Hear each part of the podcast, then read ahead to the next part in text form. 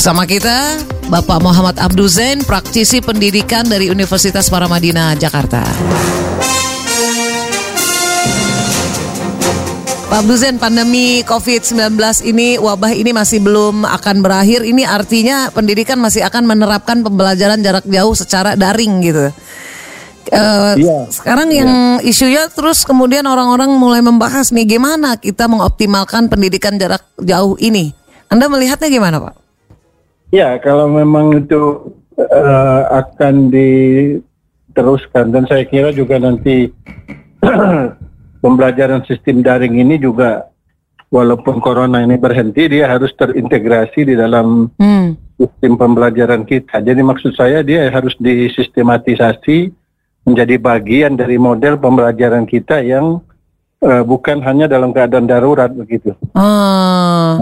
Sehingga mungkin frekuensi anak datang ke sekolah tidak setiap hari atau tidak terlalu lama di sekolah. Hmm. Selama, selama ini kita belum pernah bersiap kalau untuk kondisi ini ya. Belum, ini kan kalang kabut ini. Maka itu Pak Dusen. Iya. Kemudian jadi baik hmm. dalam dalam dalam sistem kesiap kesiapan jaringannya maupun uh, konten dan metodologinya juga masih gelabakan semua. Nah ini menurut saya satu momentum yang harus kita ambil okay. manfaatnya di dalam menata pembelajaran model daring dan mungkin ini juga terkait dengan perkembangan zaman juga ya yang mm-hmm. menterinya juga seperti itu gitu yang yang sangat teknologis gitu kan iya Oke, itu pertama ya Pak ya. Yang nah, uh, nah kemudian untuk perluasannya kan satu kendala kita itu masalah jaringan katakanlah. Iya. Banyak daerah-daerah yang belum bisa dijangkau oleh jaringan baik itu telepon ataupun misalnya televisi. Hmm. Nah, jadi untuk memperluas itu maka tentu jaringan itu harus di ya apa namanya diperluas gitu. Hmm. Yang kedua masalah fasilitas banyak sekali murid kita yang orang tuanya tidak mampu atau berada di daerah-daerah terpencil yeah. itu, yeah. yang walaupun jaringan tapi dia tidak punya tidak punya fasilitas untuk itu kan tidak uh -uh. punya laptop, tidak punya telepon, tidak punya HP misalnya kan. Iya nah, benar. Itu harus ada tadi disebut tentang peran pemerintah daerah ya. Iya. Jadi pemerintah daerah saya kira uh, uh, uh, ya berpikir bagaimana memfasilitasi itu hmm. dan juga mungkin kan kemarin ada dana tambahan yang dari berapa yang 405 triliun itu kan yeah. kalau saya tidak salah ada juga untuk pendidikan. Pendidikan hmm. yang bisa dialokasikan okay. mungkin hmm. untuk mereka-mereka yang secara hmm. fasilitasnya tidak mem mem memadai gitu ya. Tapi kalau dari sisi materinya gimana Pak? Dalam pemberian materi secara online, kira-kira ya. menurut Pak Abdul Zain ya hal penting apa yang mesti ditekankan oleh para guru dalam pembelajaran daring ini?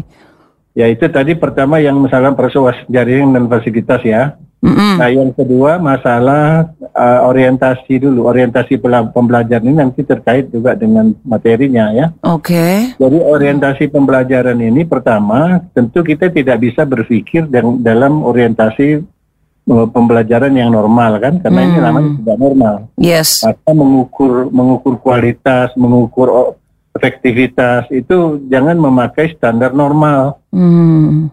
Oleh karena itu menurut saya yang perlu dibetul yang perlu di dibenari pertama di dalam sistem ini adalah tentang orientasi pembelajaran. Hmm. Bagaimana orientasi pembelajaran? Pertama, ini juga sebenarnya sing, anu, relevan dengan apa yang kita sedang kencar-kencarkan. Hmm. Jadi bagaimana pembelajaran itu bukan bukan pada konten materinya, tetapi persoalan pengembangan nalar. Hmm.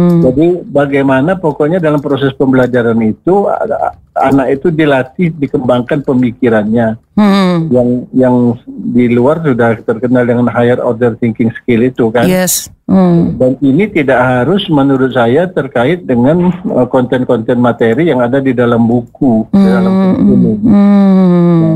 Nah, oleh sebab itu jadi pertama yang perlu menjadi pikiran pemerintah itu bagaimana anak itu tetap men, me, apa itu pikirannya itu terus di, diputar jangan berhenti berputar gitu. Uh, uh -huh. Gitu.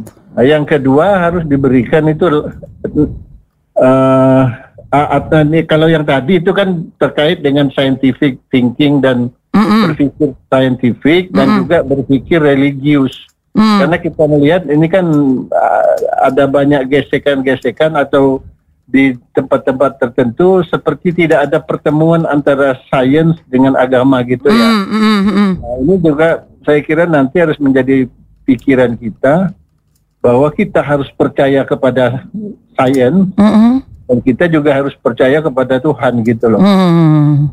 Jadi ja- jangan ngotot misalnya tidak mau di, di apa rumah ibadah tidak boleh ditutup karena karena alasannya ya mati hidup mati di tangan Tuhan ya. Mm, mm. Ya, ya- itu tidak salah kan? Mm, mm. Karena hidup dan mati itu takdir Tuhan. Tapi ilmu itu juga takdir Tuhan sebetulnya. Ah. Takdir Tuhan yang diangkat oleh para ilmuwan dirumuskan menjadi teori gitu. Tapi yang dipelajari itu juga hukum alam kan. Iya, iya, iya, iya. Nah, itu yang seperti itu. Oke. Kemu- Kemudian yang kedua pembelajaran itu harus cenderung ke life skills. Ya. Jadi keterampilan hidup, terutama keterampilan-keterampilan yang terkait dengan keselamatan diri dan keselamatan orang lain. Hmm. Hmm. Jadi skill itu harus ada. Hmm. Misalnya dulu waktu kita masih kecil, guru tuh membariskan kita sebelum masuk kelas diperiksa kukunya satu-satu gitu Hmm. kan bersih. Itu sebenarnya bagian daripada untuk membiasakan kita bersih gitu. Betul. Sekarang Betul. nggak ada lagi tuh yang anu tuh. Jadi Iya. anak- anak-anak malas potong kuku. Iya. Saya akibat yang seperti itu sampai sekarang kalau kuku panjang itu nggak nyaman, Mbak. Nadia. Iya. Sekarang itu dianggap kuno kali ya. Hmm. Iya mungkin.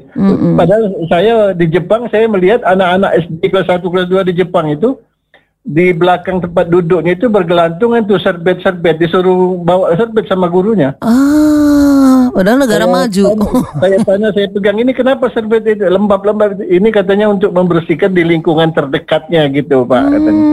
Jadi di Hmm. meja, di kursi, di bawah meja nanti dekat. Terus nanti kalau ada piket kelas, piket sekolah dan sebagainya. Nah, itu di Jepang dibiasakan betul. Di kita malah enggak ya. Nah, di kita kan dulu Oke. sudah ada kebiasaan bagus itu Iya. motong. Iya, udah kebiasaan bagus malah hilang. Yang life skill seperti itu. Baik, Jadi- baik. Pak, Nah, saya potong eh, saya potong sebentar ya, Kalau dari sini aja penjelasannya Pak Abdul Zain itu eh, gimana kita melihat? Karena sekarang ini kan kita tahu isunya mutu guru, kualitas guru. Eh, untuk yang nggak corona aja nggak daring aja eh, untuk scientific thinking tadi itu kan agak kesulitan. Ya. Nah, di luar tadi aspek eh, fasilitas, aksesibilitas eh, semacam itu berarti di sini juga jadi krusial bukan Pak? Aspek Ya. gurunya. Hmm. Nah itu makanya yang itu yang ketiga itu Oke. didaktik metodik yang ketiganya. Oke. Jadi yang ketiga ini aspek didaktik metodik mau tidak mau bagaimana guru mengajar kan. Mm-mm. Maka dalam sistem daring ini sebetulnya pemerintah harus membuat arahan bahwa pembelajaran itu harus yang ada ada tiga kriteria pembelajaran itu. Pertama praktis, Mm. yang yang praktis-praktis saja, jangan suruh murid mempelajari buku sekian jangan. Ah, Yang, yang praktis saja disuruh apa begitu. oke. Terus? Kemudian eh, apa namanya? Yang ke yang kedua menyenangkan Hmm. yang menyenangkan atau ap- misalnya games ya matematik itu ada games. Hmm. Saya coba barusan tadi search anu di YouTube itu ada banyak sekali sebetulnya games-games yang bisa menunjang pembelajaran dan menyenangkan gitu. Hmm. Oke. Sehingga dengan begitu anak akan kalau menurut istilah Prof.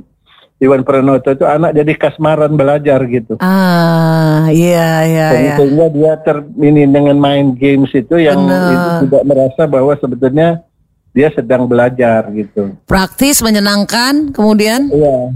Ya praktis dan menyenangkan bersifat ini apa namanya pa- apa itu permainan gitu loh. Iya, siap. Games tadi ya. Hmm. Iya.